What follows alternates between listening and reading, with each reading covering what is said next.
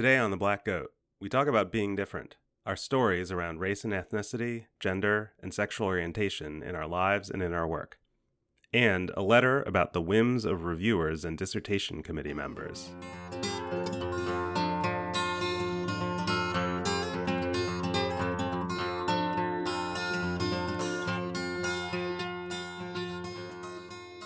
Hi, everybody, and welcome to The Black Goat. My name is Sanjay Srivastava. I'm here with my co-hosts Alexa Tullett and Simine Vazire.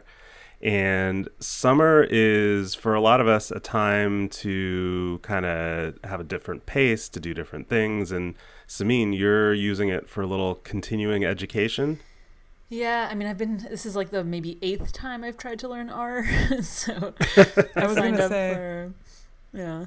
signed up for a one-day workshop at Stanford, and it was good. Like, the teacher was good and everything, but it wasn't really what I needed. But it still, like, forced me to sit with my laptop and R for, like, 6 hours, which is really what I just need to, like, be, like, in contact with R, and then eventually it won't be as scary and all. So I think I've decided my next step is going to be to try to work through Hadley Wickham and his co-authors' book, R for Data Science, and just learn tidyverse, because it sounds like that's a little bit easier than learning base R.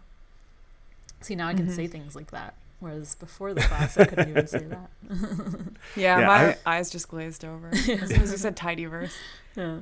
I really like that book. I found it really well written. I'm still sort of learning tidyverse, but it's a really good reference and all that. But I don't know. So you're just trying to learn R? Do you have like a data analysis project you're using it on, or you're just trying to learn it to learn it? So, I mean, this is the other like embarrassing thing is I don't even understand our data analysis conceptually well enough. Like, it's not just a matter of not knowing the programming. Like, I wouldn't be able to do the data analysis for most of our papers myself. So luckily my grad students and my collaborators are way more advanced than me.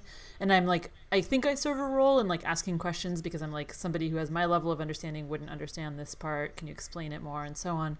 That's basically my role in the like analysis part of the papers. So I don't have much hope that I'll like learn R and then be able to do the analyses for my projects with my grad students. But my goal is to be able to learn R well enough to try to reproduce people's results when I review or handle a manuscript and they submit the data and code, which is like much easier, right? Because they're already providing their code. But I want to be able to not just copy and paste it and see if I get the same results, but like understand what they're doing. And I'll start with like t-tests, ANOVAs, correlations, stuff like that. So I feel like I don't do that in my own research. So like the best place to practice is with other people's data and code. And then this way it'll also serve a purpose of like checking reproducibility during the review process. Mm-hmm. Maybe we'll see if I actually get there, but that's my goal. We can do an update in like 3 months. Yeah. Where or in a year. Yeah, right. 3 months is a little optimistic. I feel like what you said, Simine, is something that I would have been like quasi scandalized by when I was a graduate student, which is that you can't do all the analyses for your own papers. And now I'm sort of at a point. I had this, I can't remember, maybe I've told this story before, but I was talking to a colleague of mine who's a little bit more senior than I am. And I was saying, like, you know, it used to be the case when I did research projects that I like had the skill set and knowledge to do anything on the project, and that the reason for having lab and RAs and grad students and all that was just like division of labor. And I was like, more and more I'm working on these projects where I literally couldn't do certain things even if I wanted to. And he laughed, and he kind of like patted me on the shoulder, and he's like, yep, welcome to this career stage. Like, you know, that's just kind of, you know, and it's like, you know, at a certain point, like, one, the field changes, but two, like, you work on more and more complex projects. Right. And if the complexity of science was limited by what one person could know, that would be a big cap on what science can do. Yeah. Although I think there are downsides to the fact that things are getting more and more complex. And I think one of the reasons I have gotten up the guts to admit publicly that I don't know all the stats in my own papers is because I see so many papers through like peer review and stuff where they get like really basic things wrong. Like, I can tell that they did the mediation wrong or things like that. And that makes me realize, like, all of us are in over our heads, and we should actually be talking about this more. And I might write a blog post about it soon. I know we said that we would talk about this R workshop, but I have a non sequitur question for you guys. As adults, have you guys ever pooped in the woods? surely. Once. I'm sure I have. I can't remember. Once? This was a long time ago, but because I'm an old enough adult that I can say things as an adult were a long time ago. But anyway, I was running, and I was like far from any facilities, and there was it just hit me, and there was no way I was gonna get back, and so I was like, oh shit, literally. So yeah, so like I got like really far. I was trail running. I got like really far off the trail, and I was like paranoid that someone's gonna see me, and I was so embarrassed. And actually, I've never told anybody this before in my life. This is gonna be This is the episode of confessionals. Yeah, right. I went backpacking for 4 days, so I assume I pooped. Yeah, but so, you never know. I'm supposed to. We're gonna come back to you not knowing whether you pooped for 4 days and not being concerned if you didn't. Next episode. I'm going camping this weekend for basic 1 or 2 nights. And my friend, who is like much more outdoorsy than me and goes camping all the time, sent me an email, and she was like, yeah, I was thinking of going to this place, and like, you know, it's going to be like pretty like, you know, roughing it camping. And she was like, if you need like there to be toilets and stuff, like, you know, we could like look at other places. And I was like too shy to respond and be like, wait, does this mean I have to poop in the woods? Because I couldn't tell you the last time I pooped in the woods. I think it was quite a long time ago. Oh, that's funny. I did it. I must have done it. I was in Boy Scouts as a kid, and we camped like every month of the year, and so I must have done it. I'm sure I did it as a Boy Scout. But like, I feel like that always felt like legit, because that's like you're camping, you're supposed to, you have to. So I never felt like embarrassed about that. It was the running thing was different. I was like, actually, God now damn I remember, it, I'm not gonna make it. I like, pooped in a relatively short hike in Hawaii not that long ago. Yeah, I actually. It's not pooping in the woods, but I had to pee during like a half marathon where there's like a ton of people everywhere. And peeing in the woods, like I probably did that in the last 2 weeks. That's not a big deal. Yeah, but like, I don't know. There's not a lot of places to hide in a half marathon. True. It's like in the middle of a city. Yeah, you know? That's different. So like, anyways, I think a lot of people saw my butt probably, but. Yeah. I saw this thing on Twitter the other day where someone proposed, I don't know if they're actually doing this. I didn't sort of read it closely, but there was a picture of this. These like walk-up urinals on the streets in, I think it was in Paris. Mm-hmm. And it's just like, it's this like, it looks kind of like a mailbox with these two pieces of metal on the side, and like there's a dude just standing there, like out in the open. There's no, you know, and I was like, and all these people were tweeting below it, like, this is such a great idea and whatever. And I was like, one, okay, that doesn't help women. And two, like, really? Like, I would feel so weird just, like, whipping it out where, like, I could make eye contact with other people. This actually connects to our main topic about gender. Wait, so sometimes when I go to the bathroom, I think I just have to pee, but it turns out I have to poop. What do men do? Like, if you're at the urinal, does that ever happen to you where you're like, oh, wait, this was a bad decision? I mean, never so suddenly and unexpectedly that I like couldn't get myself to a stall. I mean, they're right next to each other. But is it embarrassing to be like, okay, I'm done at the urinal, now I'm going into a stall, no big deal? I guess it's a little weird. Okay. I mean, yeah, I would feel maybe a little self-conscious if there are other people around and I like zipped up and walked into a stall, but I mean, people do way worse things in men's rooms, so. Okay. Anyway, I think we've lost most of our listeners by now, but good, because I'm nervous about today's topic. Yeah, we only have the hardcore listeners. If you're still with us now, you get to hear our confession. Wait, just to get rid of the last ones, at urinals, do men ever pull their pants down, or do they just unzip their flies? It's like a little kid thing to do. Like little kids will like drop their pants all the way so you can see their butt, and it's kind of something that guys would get teased about, or you know, like it would be something that you'd probably get made fun of for. Okay. Yeah. I hear about some crazy stuff that goes on in men's locker rooms, so I wouldn't be surprised, you know, if there were just like one or two rogue dudes that pulled their pants down. What kind signaling? Of stuff have you heard about? What kind of stuff have you heard about locker rooms besides the presidential talk version? Like drying your balls under a hand dryer. I feel like we need to save this for a whole episode. I feel like we're doing this in the wrong order. We've got such a heavy topic coming up, and we're doing the lighthearted stuff first. Mm-hmm. We're gonna need some comedy to break the tension. Yeah, maybe at the very end we could come back to things that we've seen in locker rooms. And now that we're done, let's talk about balls again. Yeah. All right. Well, let's. Should we do our letter? Yeah. Yes. All right. Okay. Dear the Black Goat, I recently had a set of experiences and discussions with colleagues that led to my question, do committee members and reviewers have too much power without being held to the same standards as researchers? Recently, one of my dissertation committee members asked, what about gender? This question seemed to be the product of a fleeting thought, and despite appearing relatively straightforward, resulted in over 40 hours of analyses that led to the conclusion that gender did not moderate any of the facts in question.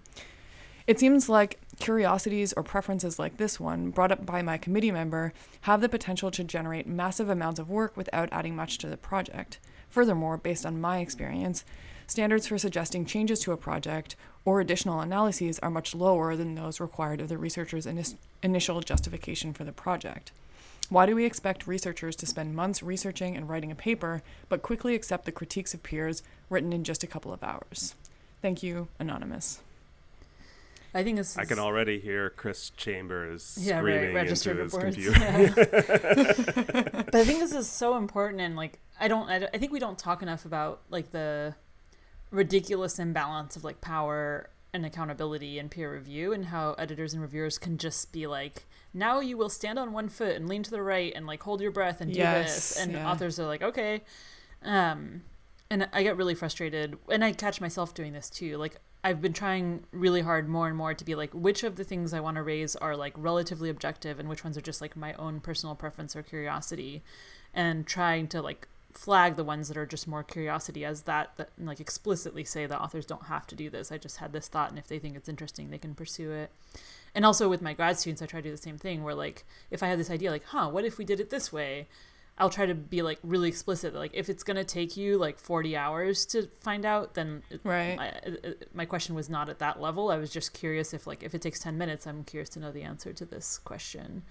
But I think, reviewers and committee members and stuff don't have enough of a burden to ask themselves, is this really crucial? Is this something that objectively they need to do or would be a deal breaker or that kind of thing?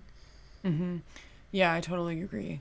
And I think within a typical review, I guess there's sort of a, I don't think this is very normal. I think that normally people basically try to address every review or comment, but at least you sort of have the opportunity of saying so-and-so raised this issue, and we decided for these reasons not to follow their suggestion.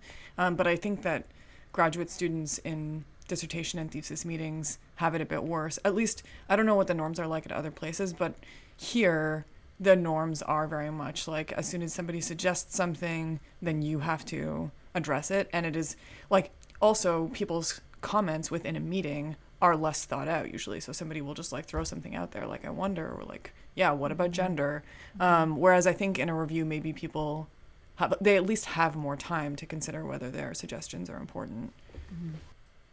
Yeah, I feel in the review process, you hear people who have edited talking about how some people will say, I'm okay if an author says I don't want to do that or whatever.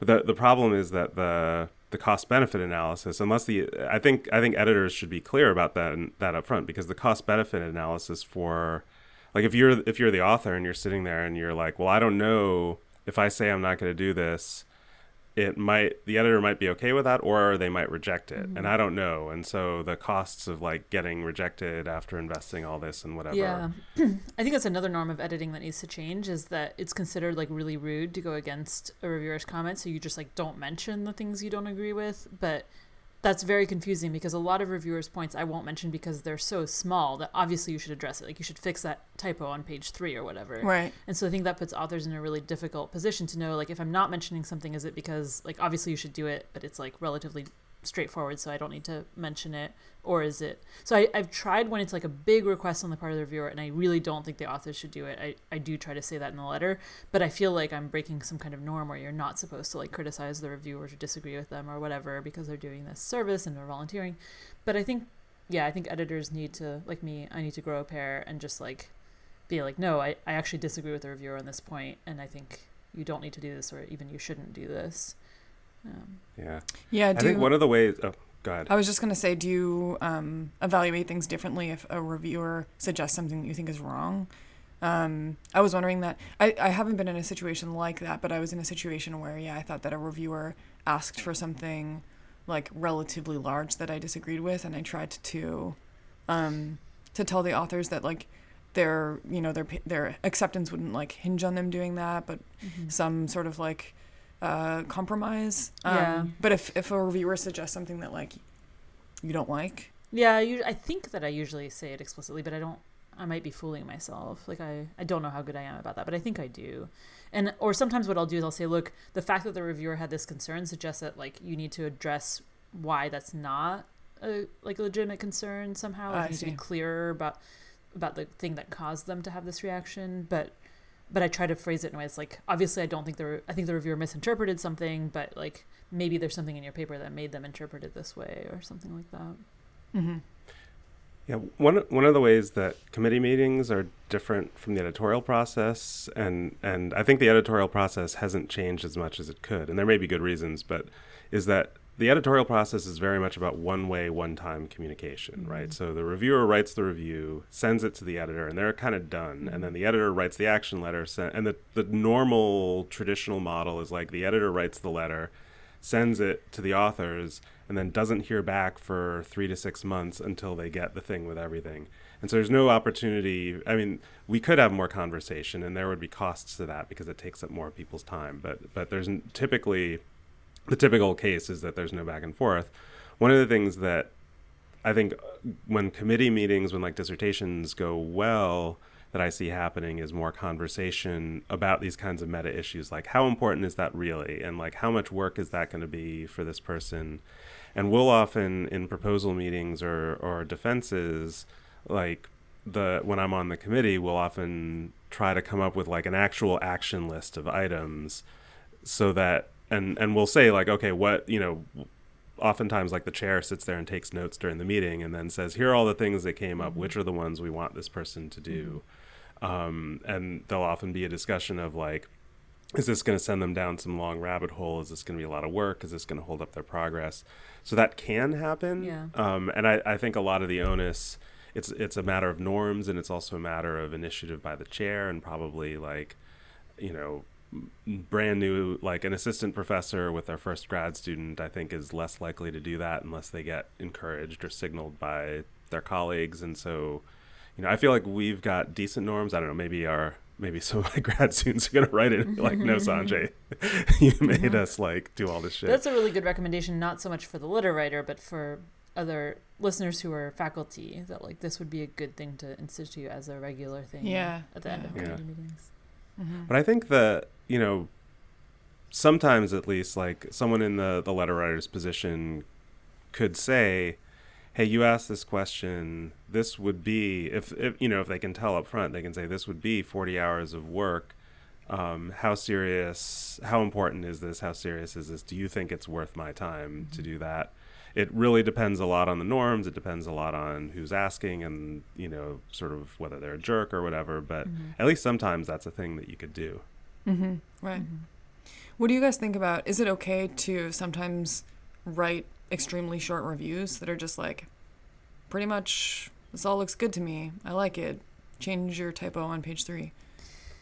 It's okay if you're reviewing one of my papers. I would add like a short bullet point list of like what you, if you thought it was really good, I would add a short like 3 phrases about like what made this especially good, because otherwise I think it's very hard for the editor to know if you just didn't care and like skimmed it and were like, I don't see any problem with it, or if you read it carefully and thought it was really good. Okay, yeah, that's a good point. So I wouldn't keep it extremely short, but it can be short. It can be 1 paragraph, but you should like list unique characteristics of this paper that made it especially good, I think. Mm-hmm. Yeah. So I guess our advice for the letter writer would be you know, I think in a committee context, it really depends on your relationships, but it's probably okay to speak up. And I mean, Simine, what would you say, like, do you, as an editor, if somebody, if an author emails you back and says, look, this reviewer said this thing, your letter didn't really talk about, yes, I should definitely do it, or no, I shouldn't, how, you know, this is like running another study is going to be a lot of work, or, you know, whatever it is. Do you welcome those? Do you roll your eyes at those? Is it sometimes one, sometimes the other? I think it's fine. I don't love having email communication because I feel like it's already so much work to be an editor. And if you add on, if I got a lot of emails on top of like the formal communications through the peer review system, it would be overwhelming. But so like, it's hard. I understand from an author's perspective, you don't want to leave it up to like your cover letter to make the case. Like you want to know ahead of time, is it going to be okay if I don't do this? So I think it's fine to email the editor. But like, it turns out in my case, like I think if an author makes a really good case in the cover letter for why they didn't do that, I will listen. I am open to that. And so I think you should always keep that in mind, especially if the editor didn't highlight the thing the reviewer said and it's a relatively big thing. Like I think if it's a relatively big thing, you can assume the editor would have mentioned it if they strongly agreed or felt like this was necessary for you to do. But I mean, different editors are different, so I think it is reasonable to email the editor and just be like, I just want to clarify, is this necessary, or is it worth resubmitting if we're not going to do this? Cool. So kind of save it for big things and for when it's really genuinely ambiguous. Yeah. Cool. Mm-hmm. Cool. All right. Well, I hope we helped Anonymous. I like that letter. And other people listening. Yeah. That was a good letter. Yeah. Mm-hmm. Yeah, I like that one too. And yeah, if you're listening and you want to send us a letter for us to read and discuss on the podcast, or if you just want to get in touch with us, you can email us letters@theblackgoatpodcast.com. We always appreciate letters. We always appreciate feedback on social media and other places. You can subscribe, you can rate us on iTunes. That helps people find us. And there's lots of ways to reach us. So in addition to email, you can tweet at us. We're at blackgoatpod. We've got a Facebook page, facebook.com/blackgoatpod. We now have an Instagram, instagram.com/blackgoatpod, which is mostly pictures, like selfies and pictures of Hugo the dog. Mm-hmm. Did I miss anything? Oh, we're on the web at www.theblackgoatpodcast.com.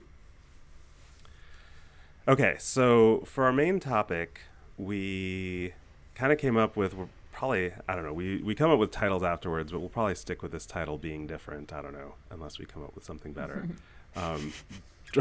Drying yourself in the men's, anyway, whatever. Can we just go back to talking about that? I'm going to just fess up, I'm a little nervous. And this is the first time I've felt nervous recording a podcast. I'm not nervous, but I did have a little bit of... I had a pre-podcast beer today too. I went to exercise class this morning, and then I was leaving, and my friend Kat, who owns the exercise studio, said like, "Hey, what are you doing right now?" And I was like, "I'm gonna go home and chug a beer before I record this podcast." It was like 10 a.m. Yeah, and so the reason we're feeling that way, so we decided to talk about this topic of being different. And I think we decided, you know, we don't want to do race 101, gender 101, sexual orientation 101. We want to talk about our personal stories. And in many cases, that might mean, like, this is my experience of being different in this way that might not be representing this group. So we want to make that clear to our listeners up front that we're not trying to speak for other people. Yeah, right. And give credit where we got the idea, or at least for me, it came from watching Hannah Gadsby's show, Nanette, where she talked a lot, like the theme of it is really like being different in many of these dimensions. It was very thought provoking. Yeah. So we all watched Nanette. You guys kind of texted me and said, "Oh, you got to watch this." And I think that was like definitely a big part of the inspiration. And I think, I don't know if we'll end up discussing this, but the idea of sort of personal storytelling is a really big theme in that special. So we'll link that in the show notes, but, yeah, we, you know, and for me, and I suspect for Alexa and for Simine, if she hadn't already had her pre-show whiskey, but, you know, these are things that I kind of talk about and kind of don't. And I'm not sure where exactly we're going to go, but we decided that we're going to start by talking about race and ethnicity, and then gender, and then sexual orientation. We're kind of, each one of us is going to take one of those and start by telling our story, not because I don't have a gender or Alexa doesn't have a race or anything like that, but just kind of as a way to move things forward. And so I guess I'm going to start and talking about, oh, I'm nervous, guys, being different, race and ethnicity. And it is, you know, the idea of sort of speaking for yourself and not for a group is a really salient one for me, in part because that's been a really, I think, big part of my own experience. So my background, my dad immigrated from India, and, you know, is Indian, born and raised in India. My mom is white. My mom grew up on in a rural farming community. The family was Germans from Russia, which is a kind of migrant ethnic group that some people might know about. And so I, you know, they met. They actually just celebrated their 50th wedding anniversary, so they've been together a long time. But they met in Chicago in the 1960s, and so I had this upbringing. We moved around a little bit, but, you know, I had this upbringing living, you know, with these two different cultural backgrounds and living in predominantly white communities, and, you know, going through the world being perceived as different. So I, if you listen to the podcast but haven't seen me or met me, you know, I look different from white people. That's, I'll just be blunt. Like, I don't pass. I'm kind of racially ambiguous to some people. If they don't recognize that my name is an Indian name and they just see me, people don't always know what to make of me. But people, in an American context, people tend not to think that I'm quote unquote American or white. Whether they think I'm American is kind of a complicated topic. So I grew up with these two different backgrounds, and so I had these two sort of cultural backgrounds that in some ways I felt connected to both of them. In some ways I felt different from both of them, right? So, you know, the Indian part of my identity is a big part of how I'm perceived by other people walking through the world. When they think about race and ethnicity at all, they, you know, that's kind of, people don't go, oh yeah, he's, you know, descendant of, you know, North Dakota homesteaders, you know, they're like, and so, you know, so I sort of stand out in a lot of kind of white American contexts, but also, you know, I have a lot of connections in Indian culture, but I have a lot of differences too, because I didn't grow up speaking the language of my family. I didn't grow up in larger communities. So my connections to Indian culture are very much through family, through my dad, and through extended relatives and time we would spend together growing up and that kind of thing. And so in some ways, like, I'm both, and in some ways I'm not both. And it's kind of interesting that I've sometimes felt like there's not a cultural setting that feels really deeply home for me. And in some ways, you know, I grew up in homogeneously white areas. I live in a very homogeneously white state and city.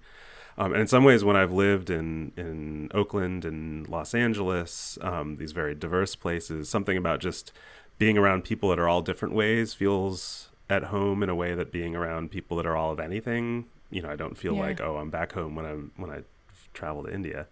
I think another thing that for me has been, and I think this is actually more true of a lot of people of color than gets talked about much, is that my own experience is that race and ethnicity are many things that don't always line up with each other. So, you know, there's like how you feel and identify, and that right there is fluid, and it for me, it depends. I think about it more sometimes and less sometimes, and I think about it differently in different settings. But then, you know, there's also like your race is how you're seen by others and how that affects how they treat you, and that can be independent of your identity. And so, you know, how you're categorized by others and how they interact. And, you know, it's also your relationships and the people you feel connected to. And it's your knowledge and experience of cultural practices and things like that. And so for me, you know, there's a lot of fluidity in these things, but also you know, this is like there are a lot of times when they don't line up, when how I feel and how I'm being perceived or treated are very different. And it's interesting for me that I, you know, over time, when I hear people who have multiracial or multicultural backgrounds talk, there are certain common themes that come up that are kind of, it's too strong to say that there's like a universal multiracial experience, because like the particulars are very different. But, mm-hmm. you know, I had this feeling when I read Obama's Dreams from My Father, like obviously in ways that are just like blatantly obvious, his experience of race was different from mine. But there were certain sort of themes or notes in his experience of being between different racial backgrounds and his experience of, you know, having, you know, being raised by a white family, but being seen differently by the world. There were certain, you know, parts of that kind of resonated with me that were interesting, and that other people with multiracial backgrounds, I occasionally hear those themes when they talk as well. But yeah, so I mean, you know, like my experience of how I'm treated by others has varied, and, you know, it's like, I mean, as a kid, a lot of that stuff was much more on the surface, like, you know, just sort of like little kids, especially in the 70s and 80s, don't know not to be racist. And so like I've been called every racial slur, you know, in part because of being racially ambiguous. Like I learned the N-word by being called it. I got called all different kinds of things. I got called slurs about Hispanic people and Middle Eastern people and Native Americans and all kinds of things like that. So, you know, that's been, you know, and there was, you know, racist bullying, not a ton, but some of it, you know, as a kid. As an adult, thankfully, that's not part of my daily experience. Yeah. And so, you know, it's more subtle, and sometimes it's for the better and sometimes it's not. But like, I still have to deal with shit. And like, this has been on my mind lately, in part because, you know, like this thing happened recently with my wife's parents, where they were talking to a friend of theirs, and the friend just started going off about how they don't like working with Indian people, and like didn't register or make the connection that they were talking to someone who has a son-in-law and a grandson who are Indian. And, you know, and my wife was like fuming when she heard about this. She was really upset by it. And my response was kind of like, yeah, I know this is part of how people see me, and it doesn't always come to the surface. And I know this is just like, you know, in white communities and white settings, I know there's way more of this than is expressed in behavior, but that's guiding people's thinking. And so I kind of like, I think, you know, and also like, these are people that my wife grew up with as family friends, as the important adults in her life, and there was I think a sense of like, you know, much more a sense of like betrayal than for me. It's just like, well, yeah, your parents have a lot of white friends in the suburbs of Detroit. I kind of figured there's like, they're not all like woke, you know. Anyway, so yeah, and then I guess my, you know, my experience in academic psychology of, you know, is really interesting because it affects how people see me in good and bad ways. I think, you know, people want to, there are some people who kind of want psychology and want academia to be more diverse, and who, you know, are interested in hearing about people's experiences of being different. There are, you know, a lot of very dismissive and diminishing experiences that I've had as well. Sometimes well-intentioned, sometimes not, you know, tokenism and things like that. You know, I think my feelings about this stuff have evolved a lot over the years, and something that I'm more, you know, I'm doing more explicitly diversity work recently. I think when I was younger, I would have a lot of times the experience of like, people would look to me to be like the diversity guy because I was like the only brown person in the room, and I'd be like, oh, come on, you know. And I'm doing more things out of my own motivation now, where it doesn't have that kind of like that feeling of like people are asking me to do this because they want a brown person to give them cover, but it's actually like as I've gotten more advanced in my career and have more visibility and more security, feeling more like I can do things that I want to do. Anyway, sorry, I talked for a really long time, didn't I? I hope that's what happens to me because of being nervous, but I don't think it's going to be like that. Do you know why things have changed for you in terms of like being sort of willing to head diversity initiatives and stuff like that? I think, you know, some of it has been, I've seen opportunities like where I felt like I could do something and make a difference. A lot of that has been in connection to open science, because I've seen the potential ways it could go wrong and the potential ways it could synergize. And the open science movement is really young and new, and there's a chance to, like, you know, influence it for the better before things get set in stone. And I think it's also, you know, it's just the, like, when, you know, like, I mean, there's this thing that happened when I was in grad school where in California, Prop 209 passed, which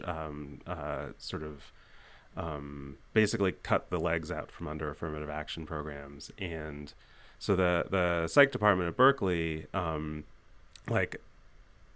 this meeting. And so basically I get this, like, email, like, we're asking some graduate students to come to a meeting to talk about our graduate program. It was super vague. I was like, what is this about? And I show up at the meeting, and this became like a joke among the people. The meeting later on, it's like, oh, they invited all the brown people and a couple of the swarthy white people too. And, you know, it was just like, and it was kind of like they wanted to talk about what to do next after Prop 209, which was a great thing. But then, you know, people were saying things like, maybe we could just take a picture of all of you and put it on the brochure and that'll help. Mm-hmm. It's like, oh my God, if you just want to make us feel not useful, that's a thing to do. And so a lot of my experiences around diversity efforts were like that, where these sort of well-intentioned things that actually ended up making me feel less needed or like I was going to have to deal with shit.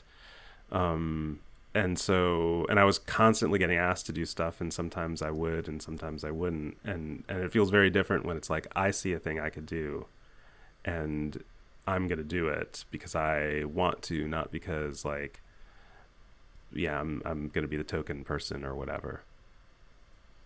Right. Yeah. Yes. Sanjay, you and I have talked a lot about these issues, and actually my conversations with you have been like some of the best conversations I've had around this topic. And so I'm going to ask you some of the same questions that I've asked you in private, because I think for me, and it was really helpful to talk through those things. So, like, on paper, we have a lot of similarities. My dad is Iranian in my case, but I didn't grow up there. My mom is white, etc. But a big difference is that my skin is a lot lighter than yours, and I easily pass for white. And so I've asked myself a lot, like, do I count as a person of color or not? And, like, I've gone back and forth. Sometimes in college I would go to meetings, and sometimes I wouldn't. Sometimes I would apply for fellowships or scholarships, sometimes I wouldn't. 9/11 changed how I felt about that temporarily, and then that faded, but not completely. And so I think you're the main person I've come to for advice about, like, how to think through those things. And I think for me, like, the biggest one is not wanting to take opportunities away from other people who have more, like, claim to being a person of color or being disadvantaged. And those obviously are very different things, but they intersect. And so I'm curious if you've ever thought about that, about, like, applying for awards or fellowships or things that are kind of reserved for people of color.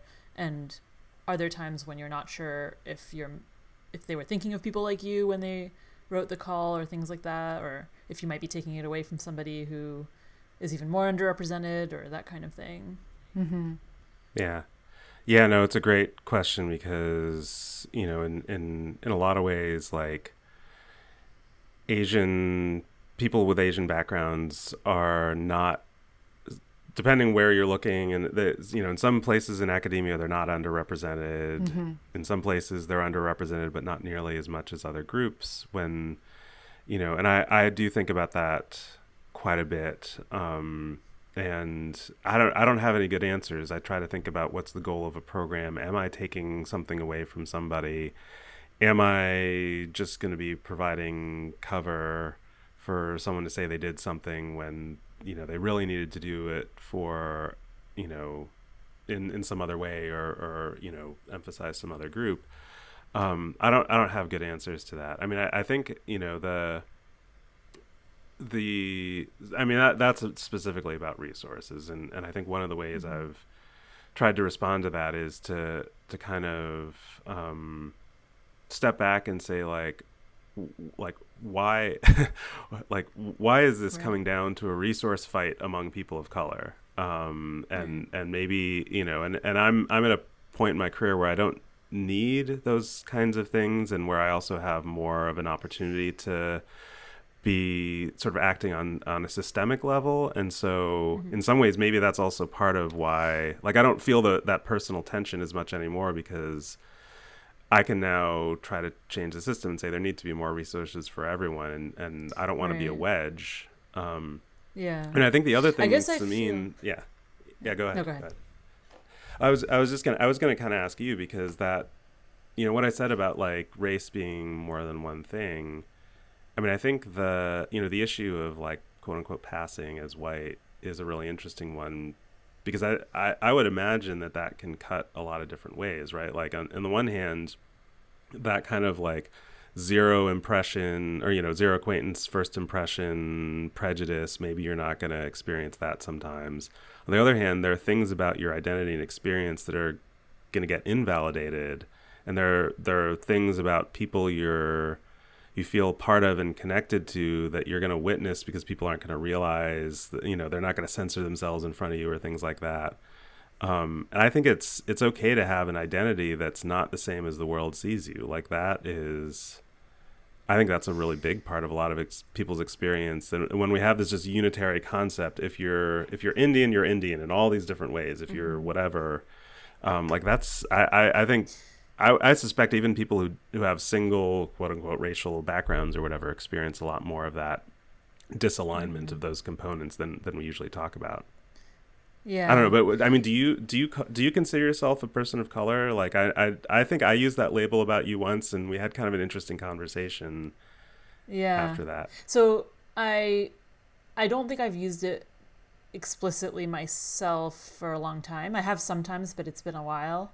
But I bristle when, like, I remember one time somebody who I like a lot, who was very well-meaning, wrote to me and was talking about a group that I'm a part of and that you're also a part of, and said there's only one person of color in that group, and they were referring to you. And I was like, hey, like, I'm not sure if I am or not, but, like, how can you be sure, you know? Like, right. So I'm really, really torn about it. I mean, so I think I'm with you now on the resources thing. So I started grad school the same month as 9/11, and I... like, my advisor asked if I was going to apply for a diversity fellowship to go to SPSP. And at the time I didn't have a ton of resources, and I was torn about whether I counted or not. And but like 9/11, I mean, even though there were no Iranians involved in 9/11, it still like made my identity much more salient to me and to others. And I decided to apply, and I got it that year. But I've always felt like really weird about that. Like, was it meant for people like me? Did I take it away from someone who deserved it more, and so on? And now I wouldn't apply for something like that, mostly for the reasons you said, that I'm in a position where I don't really need the resources. But even choosing whether or not to self-identify as a person of color, I feel like I could be taking something away from someone by doing that, or it could be a cop-out, right? It could be that by not identifying that way, I'm trying to like get the benefits of passing or something like that. And so I'm really, really torn about it. And like, well, how do I weigh the fact that my skin color is really light, but my name is obviously Middle Eastern? And like, I had a boyfriend at one point whose parents thought me and my family should be deported. But on the other hand, I've hardly ever experienced any other, like, I've never been called racial slurs that I know of. And I just don't know. I really don't know. I mean, I'll say this, with a lot of programs, whether it's, you know, fellowship and scholarship programs for diversity or things like that, there's a lot of reasons why those are important. And one of them is to prevent discrimination.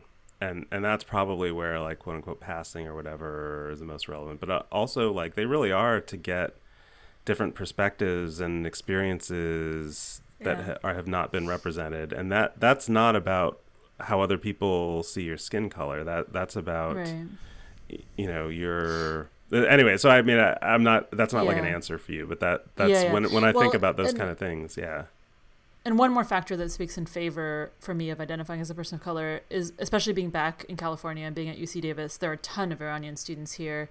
And I've had a number of them come to my office hours and they knew from my name that I was Iranian and they wanted to talk about that. And I've had many join my lab and so on. And that makes me really happy that they see me as a role model, and probably goes beyond specifically Iranian students. And so if me joining a faculty members of color group where I would be listed on a website and people could go and see that I'm there, if that would have a positive impact on students, that's a reason to do it. And that wouldn't be taking any resources.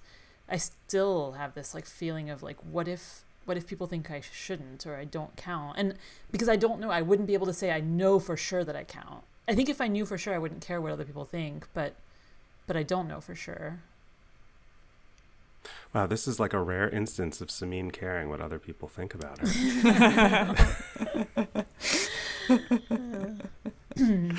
Well, should we? Gosh, I don't know if we should move on or not, but I feel there's I want to talk about much to talk about. Yeah, I don't know. Should we? Simine, are you ready? How come you guys haven't asked me anything about my race?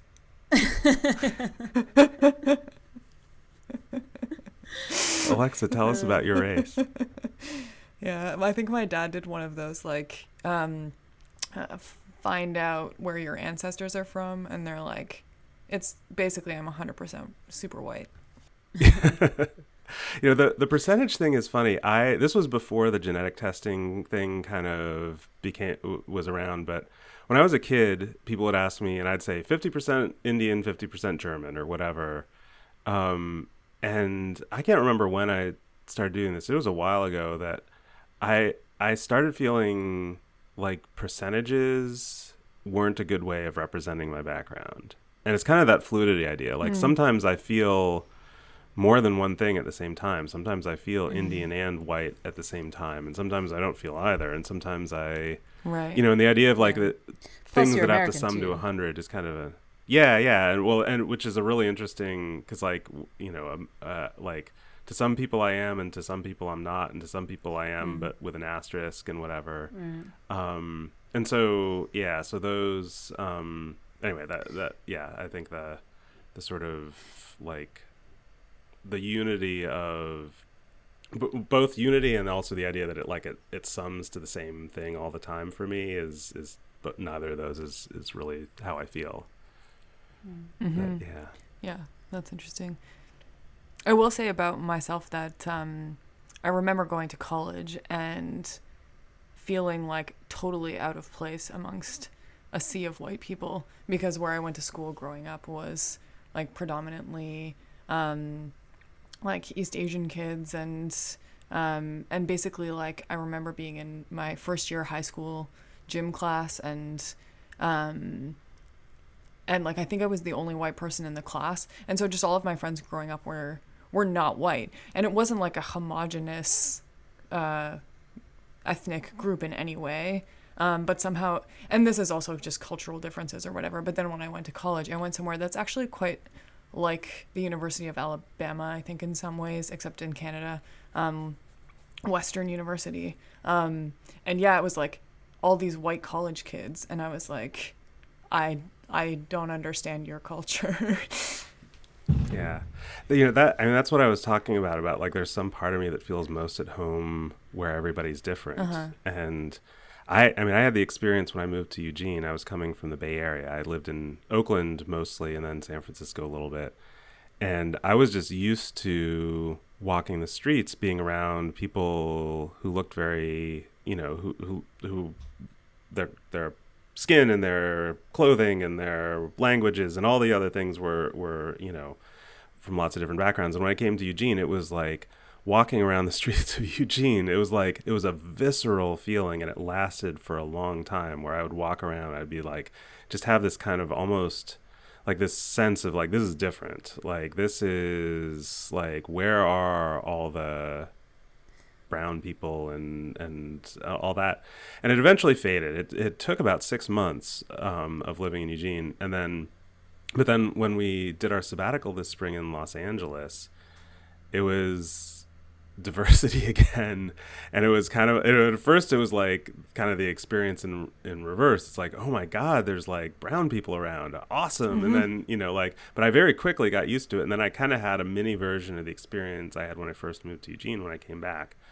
And yeah, there is something about like, it's just, it's hard to put a finger on it, and, you know, but there is something very different about when it feels like a majority minority, or when it's a plurality instead of a majority or something. Just on some low level, it feels different. Yeah, I think in areas where there's a lot more like diversity and also like different kinds of ethnicities, people are more comfortable with not knowing what box to put you in. And that's something I felt very palpably when I moved back to California after living in St. Louis. Is in St. Louis, I could tell that people were trying to figure me out. I could see like the gears in their head, like you're not really from here, but you don't have an accent, but blah, blah, blah.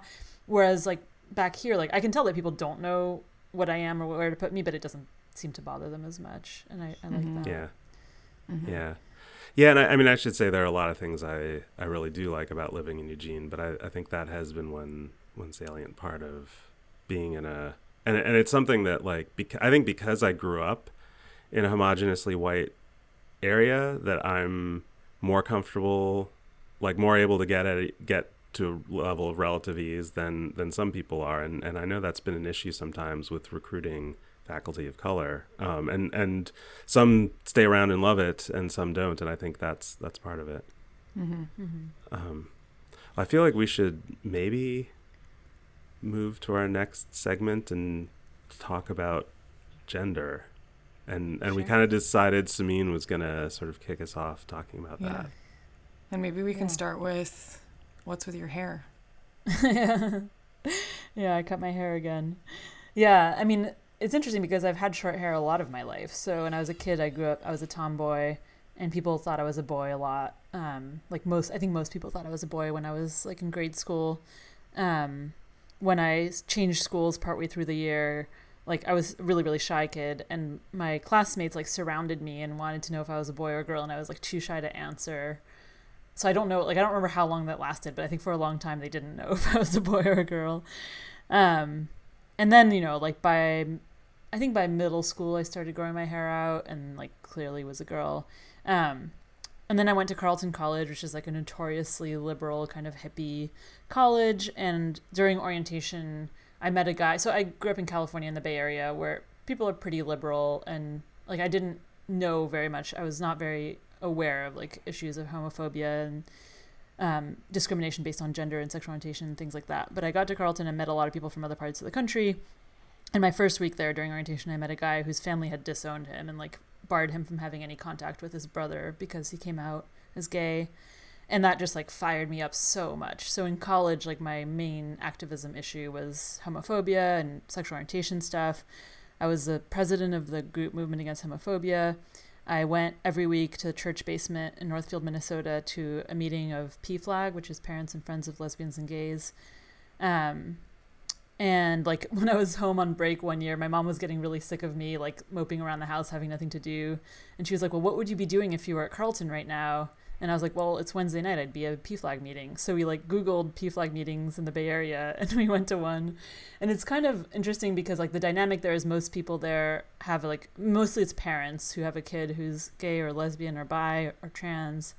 And they're like, you know, wanting to talk to other people in similar situations, but it's open to anybody who wants to talk. And one of the reasons I really liked going at Carleton was that like my role was basically an ally. That's kind of how I presented myself. And I wanted the parents to see that there are people who like really care about this and really support it, even if they themselves are not gay or lesbian or bi or trans or queer. And yeah, so it's kind of funny. Like that was like kind of, I don't know, for me, it was like a kind of hilarious and typical moment in my life of like me and my mom going to a PFLAG meeting and like at the introductions being like, we're just here because we want to support like this cause, but we don't have a family member who's queer. Anyway, and at the end of college, I also shaved my head. I had a buzz cut for part of college. And I had a boyfriend in college, but he was like really, really nerdy and reclusive. And so people didn't know he existed. And at the end of college, we all, like a group of us, went to this convention in Minneapolis for like gay rights. And at the end, the organizers of the conference were like, oh, and by the way, we want to give a special shout out to our straight allies. So if you're straight, like, stand up if you want to, and we'll give you a hand, like a round of applause or whatever. They were doing that to different groups. And I stood up, and all the people that from Carleton that were with me were like, what? Like, you're straight? And so I graduated from Carleton. I'm pretty sure I'm like one of the only women, like liberal, genderqueer, maybe women who went to Carleton and never kissed a girl. And I've pretty much always only been attracted to men. So it's been like part of my, like, thinking about my gender identity. But also because, like, I'm not super gender conforming, I keep questioning, like, my sexual orientation, because I feel like mostly because other people question it. Like, I feel like other people think I must not be completely straight. And full disclosure, like, yeah, I have short hair now, and I have many times in the past. I drive a Subaru. I cut my fingernails really short. I don't wear makeup. Like, cutting your fingernails really short is a thing? I keep finding about all these things. Yeah. I also pee and poop outdoors. I don't know if that, like, correlates with things. Okay. And to top it all off, Alexa's my best friend. So then people are like, yes, we knew it. Like, of course. And for the record, I've still never kissed a girl. And I also never wanted to be a wife. Like, that was always something that really bothered me about heterosexual relationships. And so the older I get, the more I find myself kind of going back to who I was when I was, like, 8 years old, which is, like, kind of enjoying confusing people about gender, about my gender. And, like, yeah, like, I like the way I look when I look more like a boy. And I don't know what to make of that. Like, especially since I cut my hair again, when I look in the mirror, like, if I have a necklace on, I feel like, what the fuck? Like, that looks so wrong. Or, like, if I put on a dress at one point since I cut my hair again, and I hated it, and I just wanted it off my body right away, which I've never loved dresses, but I feel like I'm getting more and more, like, it just looks wrong. But not to the point where I don't feel like a woman, but woman feels like a weird label too. Like, I definitely don't feel like a man. Yeah, so I guess it was interesting, like, the Hannah Gatsby thing. She talked a lot about gender and separately from sexual orientation, which I thought was really interesting and useful for me, because I've mostly heard of those talked about together. And so it's been interesting to, like, realize that I can still be, like, gender nonconforming and maybe even queer. I don't know, even if I'm, like, pretty sure I'm only attracted to men, or I don't know. I'm still not positive that I'll never be attracted to women. Don't rule it out, you know? Yeah. But like with race and ethnicity, I also worry about, like, co-opting a label, or, like, trying to, like, get all the benefits of, you know, labeling myself a certain way without having to pay a lot of the costs of it. And yeah, I worry about passing, I worry about, like, all those other things. So I don't think I've ever actively identified as queer, LGBT in public. I'm not positive about that, but I think that's true. And I've thought about, like, putting a rainbow flag in my Twitter profile, but I haven't done that. I go to marches, like, for Pride and things like that, but lots of straight allies and non-queer people do too. So, like, I haven't ever taken the step of doing something that would, like, clearly mark me as part of the LGBTQIA community. And I feel the same way about that as I do about the race ethnicity issue, where I don't trust motives. Oh yeah, what's the concern? I mean, I think I don't know if I am part of that community, and I don't know if I would be, yeah, like, trying to benefit from it somehow if I did claim to be in that group, right? Like, if I'm wrong and I claim it, that has terrible consequences, and same with, like, the person of color thing. I think this is really interesting about how, you know, I mean, how the limits of categories, and these are some, you know, sort of, and we passed around an essay by Charles Blow about, you know, which we should post in the show notes as well, where he talks about being bisexual and sort of his journey and coming to realize that. And it's like, I mean, his experience that he talked about was, like, you know, he sort of thought of himself as straight for a long time, but he would have these attractions to men, but they weren't the same. They weren't like mirror image of his attractions to women, either in intensity or in kind. And, you know, he uses this phrase lopsided bisexuality as kind of like where he lands on. But, you know, I think a lot of the, a lot of the activism and a lot of the social change around sexual orientation and gender identity has been driven by people who couldn't authentically live otherwise. It's like, if you imagine that there's a spectrum, it was the people that were on the end of the spectrum that just, they had no choice. And so, and being anything that would give them any degree of mental health meant defying what society wanted them to be. And those are the people we look at.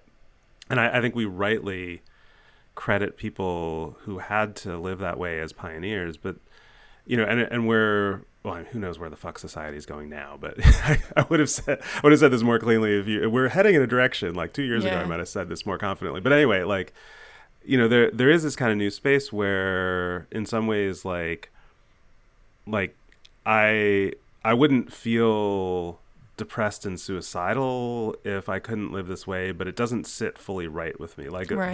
the sort of like where on the spectrum you are is kind of widening in terms of being part of the conversation. And I think, to me, in a lot of ways, that's a really I totally understand not wanting to claim something that you're not, but also just like, I think there's a lot of positive value in just saying, look, the categories don't sit right on me squarely. Yeah. And including like in the Charles Blow essay, like the way he had been taught to understand bisexuality didn't sit on him because the way it was talked about was 50-50, was, sexual and romantic being mirror images, blah, blah, blah.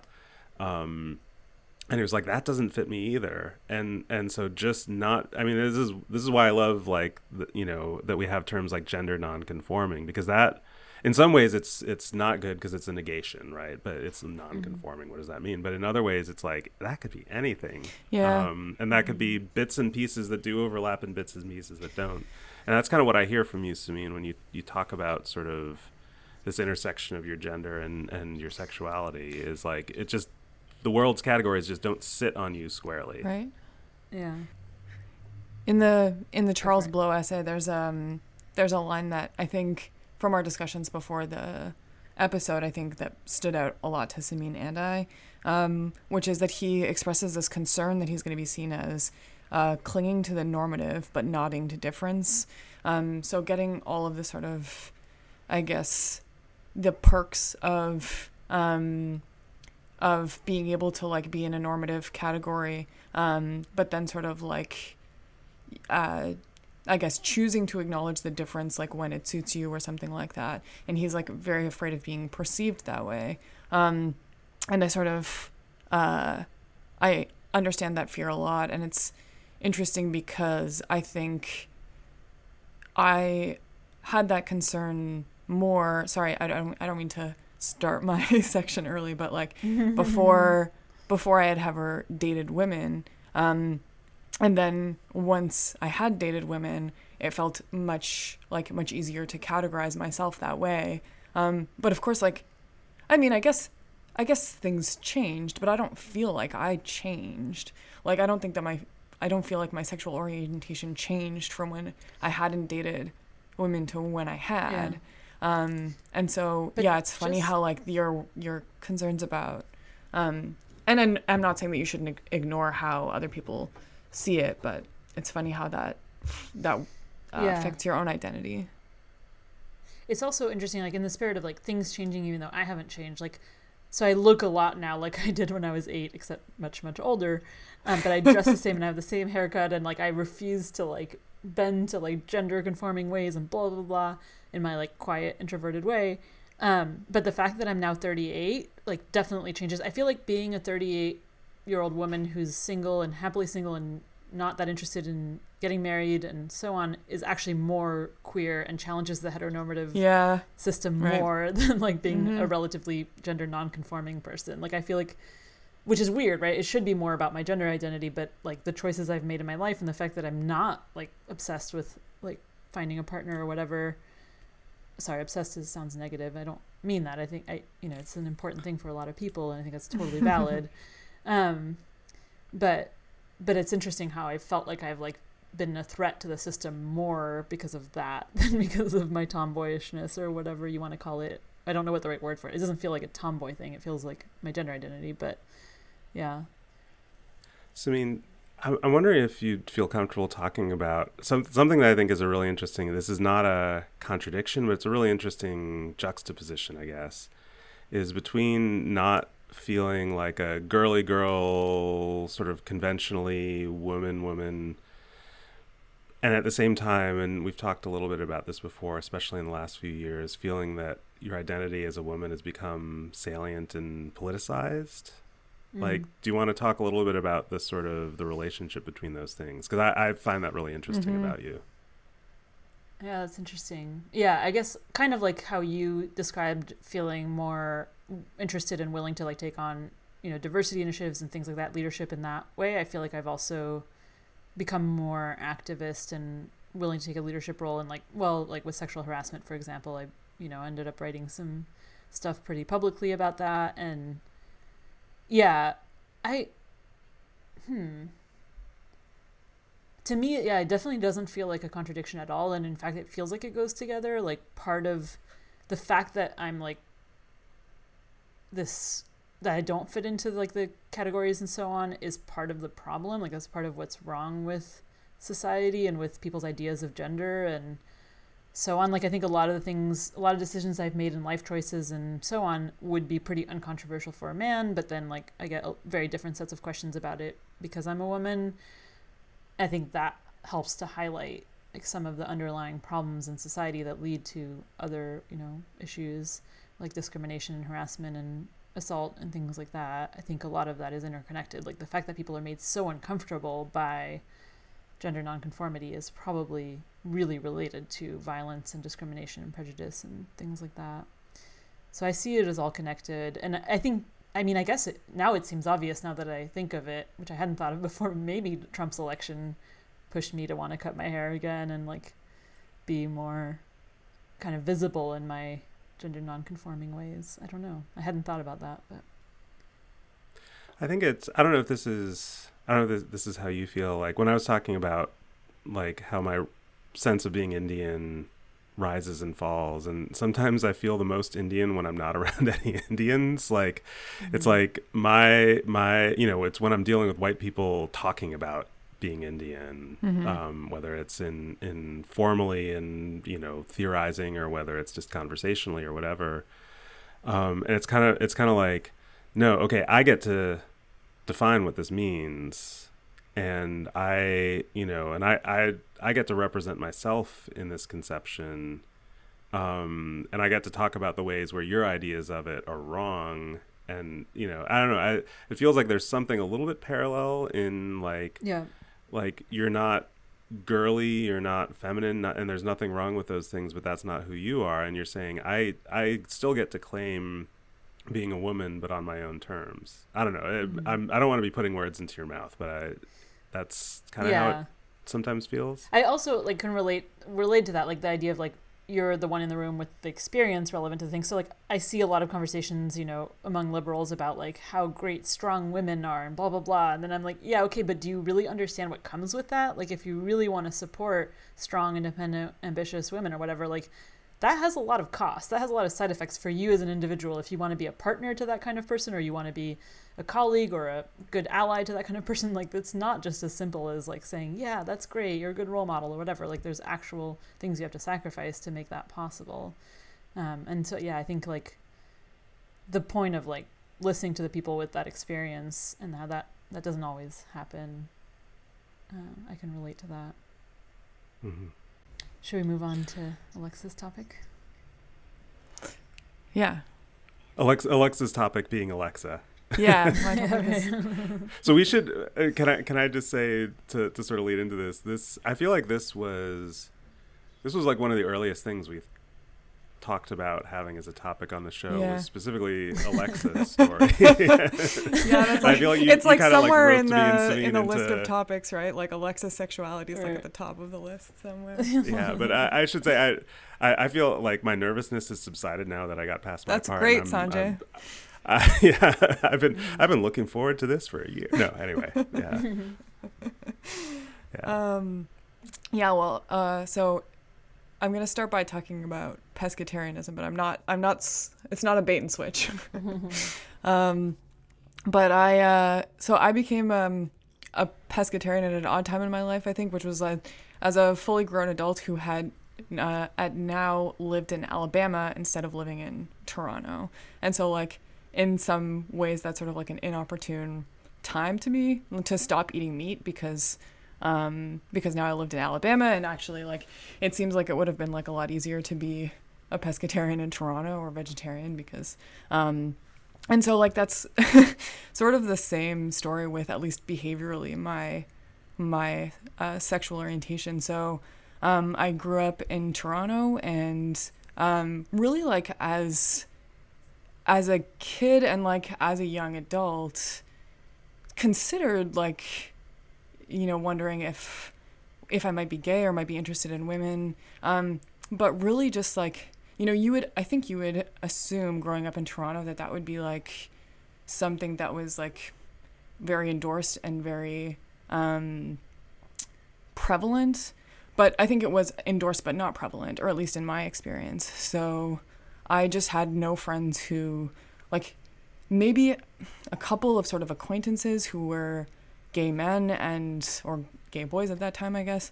And then really just almost no experience with gay women or bisexual women. So it was something that, like, I had, I guess, and I also had little dating experience growing up. So I think I started sort of dating kind of late. So I just, like, I hadn't really fully considered it and hadn't really, like, given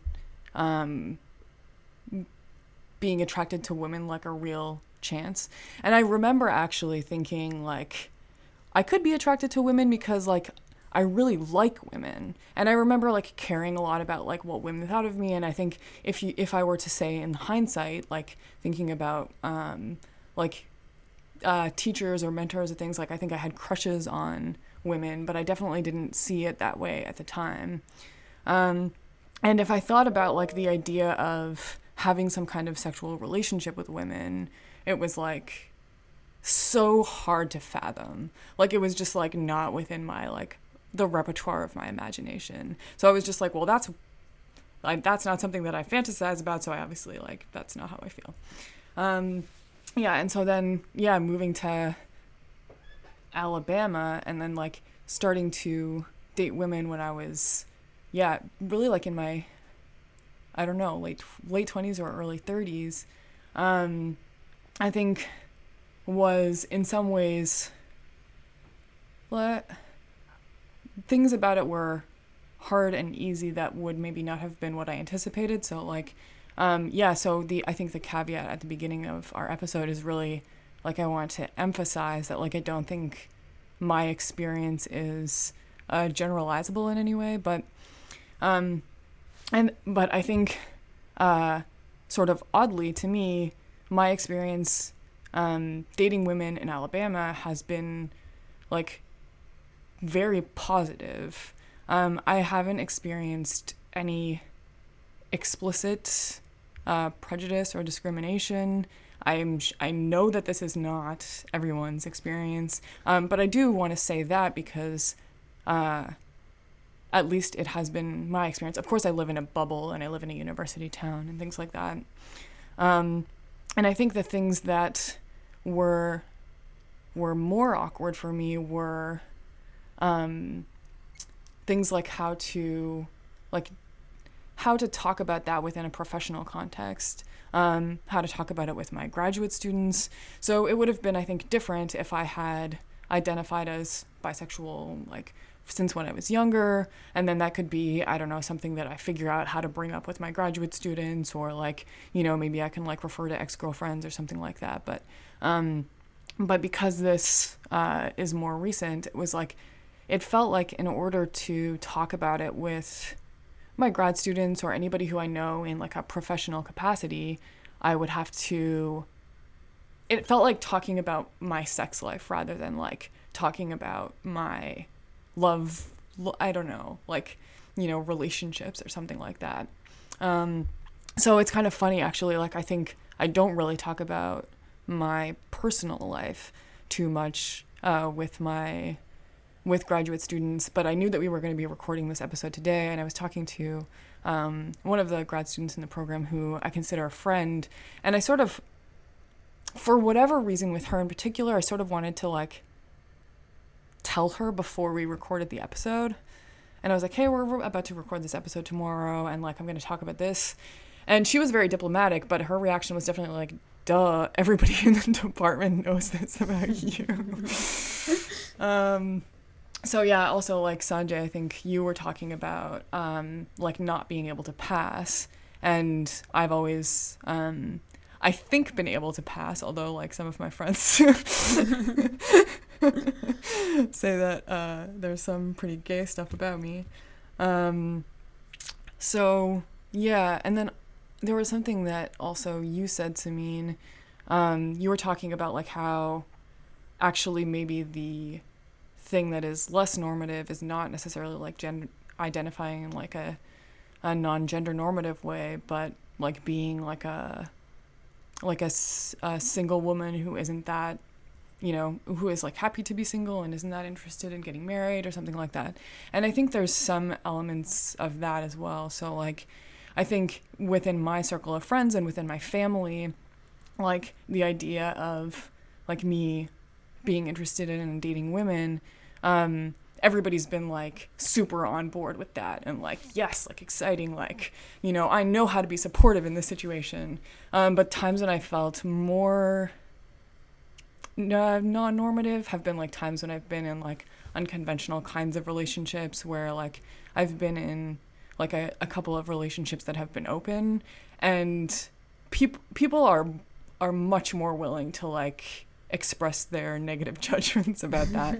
So like I remember like one of my really good friends who like only wants the best for me, and this may be partly where this was coming from, used to like tease me and be like, oh hey, how's your girlfriend's boyfriend doing?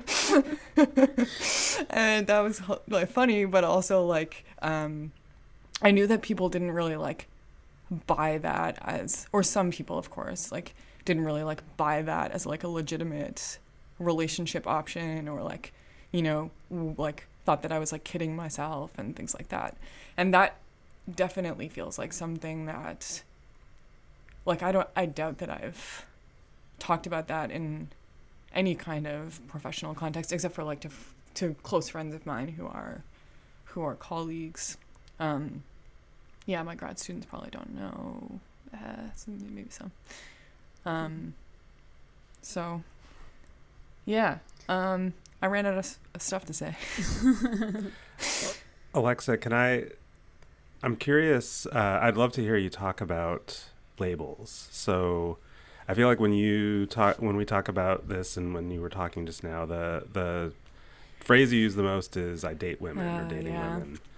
And you know, obviously there are these labels that have a lot of cultural currency, and maybe this connects to some of what we said about categories and things like that, but like how do you feel about labels like bisexual or gay or queer, like in terms of your comfort applying them to yourself or your identity? Yeah, that's a good question. I mean, I think I feel guilty about how infrequently I use the word bisexual to describe myself, and that guilt might be warranted. So like the reason that I don't use it often is because it sounds like I'm describing somebody else.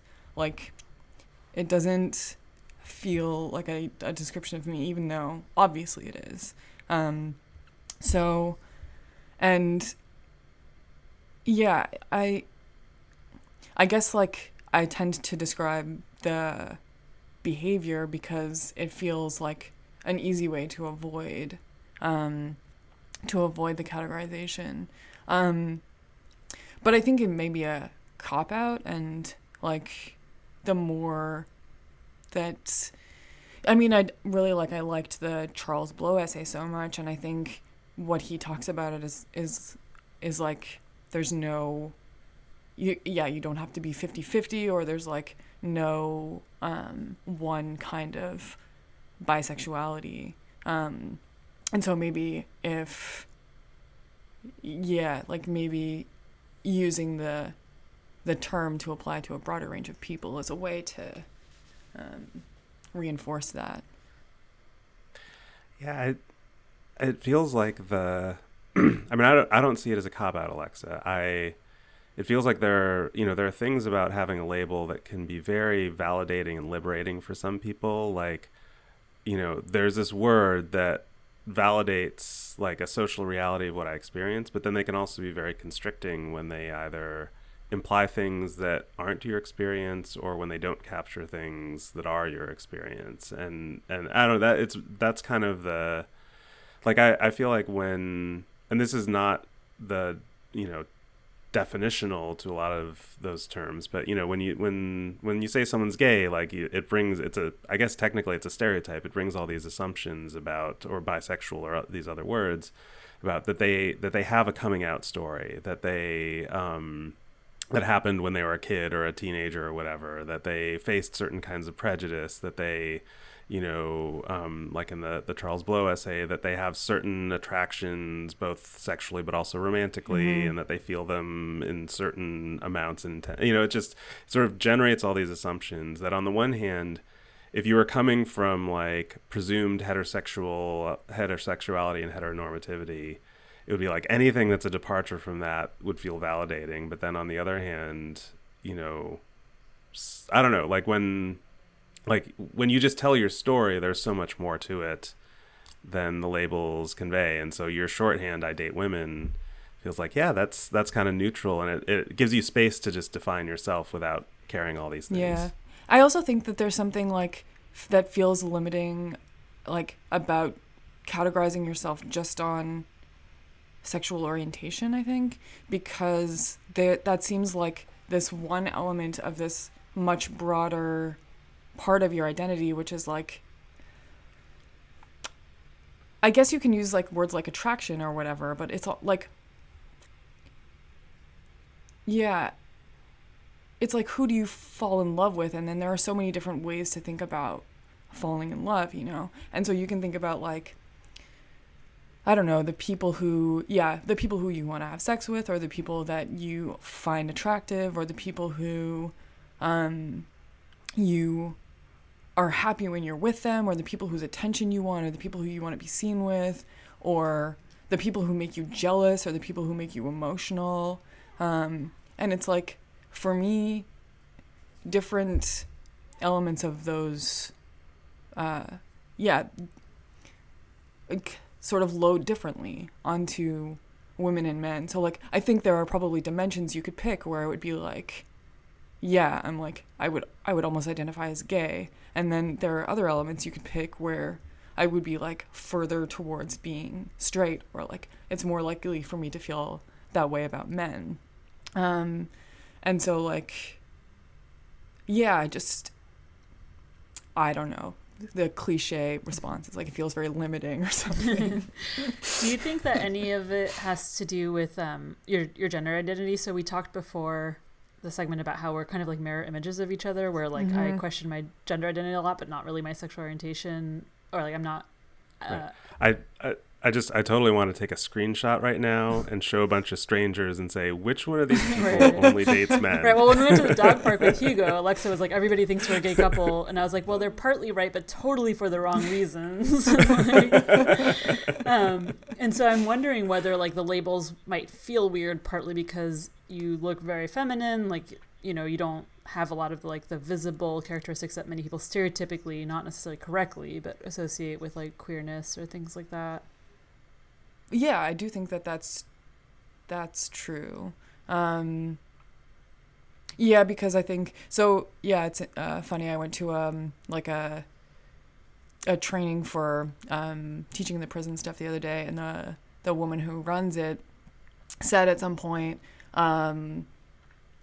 yeah, like, I'm obviously a lesbian, and so like she went on to talk about what that's like working within the correction system or whatever. But yeah, I don't know. That would be really funny if you said that. If you just like were like sitting there, like, well, obviously, as you can tell.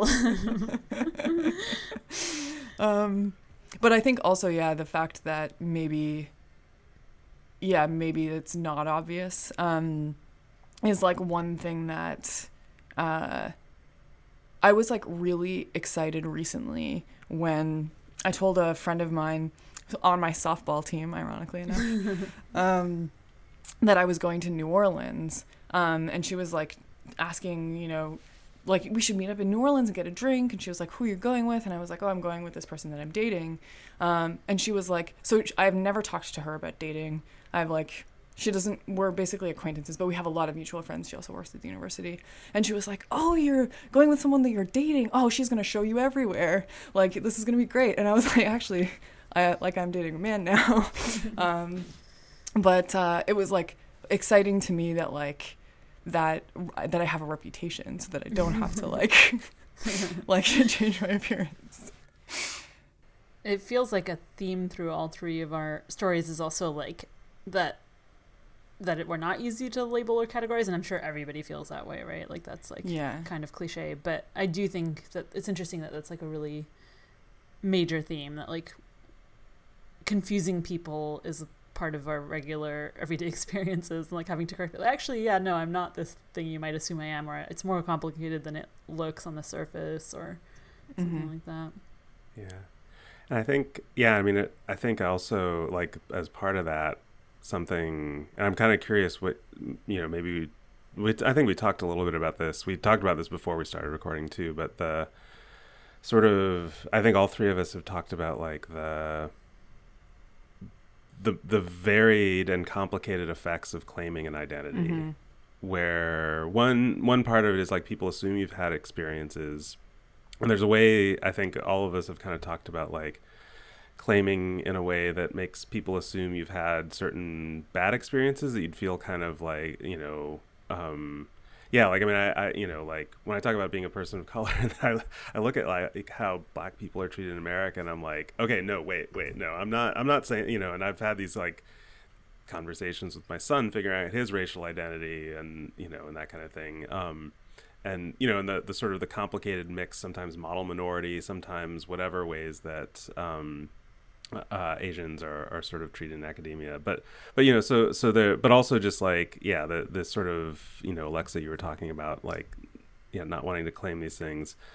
And on the other hand, like you know, I mean, I want to be really careful how I say this, because this could come out sounding really wrong. Like, it's not like the like benefits of a stigmatized identity exactly, like that's way too simplistic, but that it, to some audiences in some ways, like, well, I think what we opened with, like being viewed as like the authority on, right, you know, people of color's experience, or women's experience, or queer people's experience, or whatever, and the way in some circles, to some audiences, like you might be given deference or whatever, and feeling this like tension between the not wanting to abuse that or misuse it, but also not wanting to shirk the responsibility to take that up. And I feel like all of us feel that, and none of us knows where to land on it, but and I mean, and this is like very potentially politically incorrect, but all of us have some sense of choice in the matter, which is also a really weird thing, because these are things that usually aren't talked about as choices, and in many important ways are not choices, but there is the element of choice of like how to deal with it. Right. Yeah, I mean, it you know, like invoking that status in a discussion has effects, and they can be good effects and bad effects, and often it's both at the same time, and often you can't predict, but like that's a choice, and sometimes it's, you know, sometimes I'm sitting there wondering, should I bring my own background into this conversation, and what's it going to do? And yeah, and I don't know what to do with that. But I feel like I question my motives a lot. Like, I don't always know. Oh, yeah. I recently read a tweet. This is going to be really trite. But I read a tweet summarizing some evolutionary psych research where they said that, like, women's attractiveness to men peaks at age 18 and men's attractiveness to women peaks at age 50. And I was like, shit, am I just trying to have the best of both worlds? Like, when I was 18, that was more fun. I thought you were going to bring that back to Hannah Gadsby and her no one peaks at 18. That was a really powerful part of it. 50? That doesn't make any sense. Yeah. So something that really, I mean, there are so many things, and I hope people listening, if you're still with us, this is kind of a long one, but I'm okay with that. But one of the things I was thinking about, so many things from that special, but one of the things, you know, she framed it as comedy versus telling her story, and she had, and I'm not a stand-up comic, and so I can't sort of speak to that framing, but to me what it was about was like, when you're talking about it yourself, whether it's jokes versus not, or whether it's different ways you tell your story, how you take the other person's, what are you doing for your audience, and how do you take their comfort, their entertainment, all these other things, you know? And she has these very powerful stories about like telling about experiences as a joke for laugh, and then she finishes the story and it's not. And that was something that really stayed with me, which is like, yeah, like I have a funny story. I mean, I really thought about this, like, I have a funny story I've told many times about being called the N-word as a child. Mm-hmm. And like, I have a way of telling that story for laughs. But I can tell that story as, yeah, I grew up in a place where that was like a thing that was someone felt totally okay saying on the schoolyard. Mm-hmm. And that was my first experience, not my first experience of that word, not my first experience of being seen as different. It's like, you know, because I mean, the funny version of the story is like, I didn't know what the word meant. And so I went home and called it to my sister, because I could just tell from the way it was being used that it was an insult, and I was mad at my sister. And so I was like, oh, I learned this new insult today. I don't know what it means. So, and she like blew up and called my mom, and, you know, it was this sort of funny thing in that angle. But then, yeah, the other case is like, oh shit, no, like that's not funny at all. Yeah. Like, yeah. You know, yeah, that's right. Yeah, anyway. Should we talk about other stuff that people do in locker rooms? Oh, yeah. We didn't plan how we're going to end this, did we?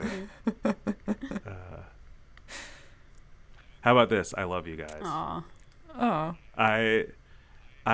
We were all nervous beforehand. The fact that we can have these Skype calls, and I can, for like long stretches, forget that this is going to get put on the internet and sent to the world, makes it possible for me to talk about this stuff. So, well, we already talked about my avoidant attachment style last week, but... so you know how I feel. Sanjay. I was just gonna say, like, I'll say I love you too, Sanjay. So then Simine can avoid it. Who was I telling me something? I can't remember that. Like, I told my last dog that I loved her once, and I felt so awkward, and I was just like, I'm never doing that again. So Alexa, at some point, can you tell Hugo how I feel about him sometime? This is a pattern. Simine has told me, ask me to tell people how she feels about them more than once. I wish you had been wearing an ear. That's an electronically activated recorder. When you said that to Bear. Yeah, it's super awkward. All right. Okay. Well, are we done? Yeah, I think so. Yeah. Okay. All right. Well, thanks everybody for listening. This has been The Black Goat, and we'll talk to you next time.